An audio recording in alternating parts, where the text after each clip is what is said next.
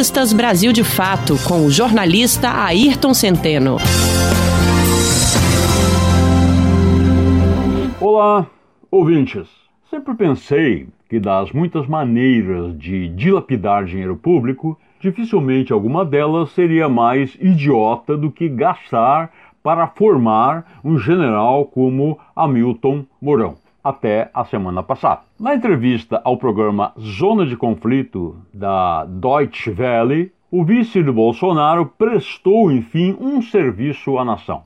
Esclareceu de forma importante e definitiva o padrão de decência aceito e cultuado nas Forças Armadas aconteceu quando, atordoado pelas perguntas do apresentador Tim Sebastian, aliás, um tratamento que jamais recebeu do PET jornalismo nativo, descreveu o coronel Carlos Alberto Brilhante Ustra como, abre aspas, um homem de honra, fecha aspas. Quando o Mourão eleva o primeiro militar brasileiro reconhecido pela justiça como torturador à condição de homem de honra, o Brasil não somente foi informado dessa definição, como escutou o estrondoso silêncio dos quartéis. Nenhum pio, nenhum é, não é bem assim, nenhuma vírgula. As três armas a quem apraz serem referidas a Caxias, Tamandaré, Eduardo Gomes, naquele exato momento foram igualadas à Ustra e aceitaram.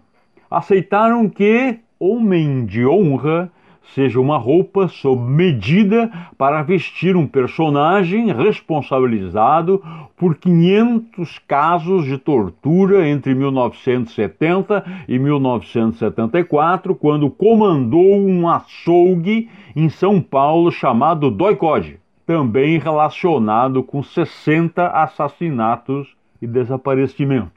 Não penso, como entende a comissão Marnes, que a fala de Mourão conspurca a honra dos militares. Se nenhum das centenas de generais e coronéis que cavalgam um segundo olerite no Planalto reclamou, se nenhum dos milhares de oficiais da ativa ou da reserva chiou, nenhum deles sentiu sua honra conspurcada. É lícito presumir que, para todos eles, aquele oficial que colocou o preso político Gilberto Natalini sobre uma poça d'água, recebendo choques elétricos enquanto surrava durante horas com uma vara, era um homem de honra. Outra conclusão possível diante da fala reveladora de Mourão é que a tortura dignifica o homem, eleva-o ao pedestal dos homens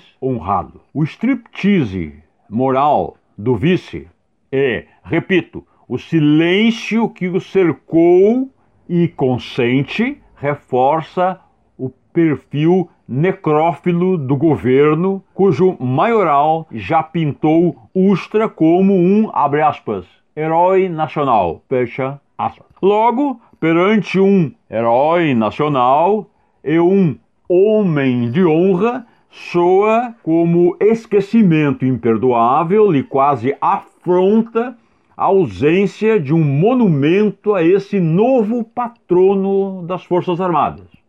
Já se passaram quase dois anos e nada. Certamente, a Secretaria de Cultura, agora sob nova direção e disposta a louvar os grandes homens da história pátria, terá algumas ideias. Afinal, nos porões do regime, havia muitos instrumentos interessantes empregados na obtenção da honra e que poderão inspirar o design da homenagem.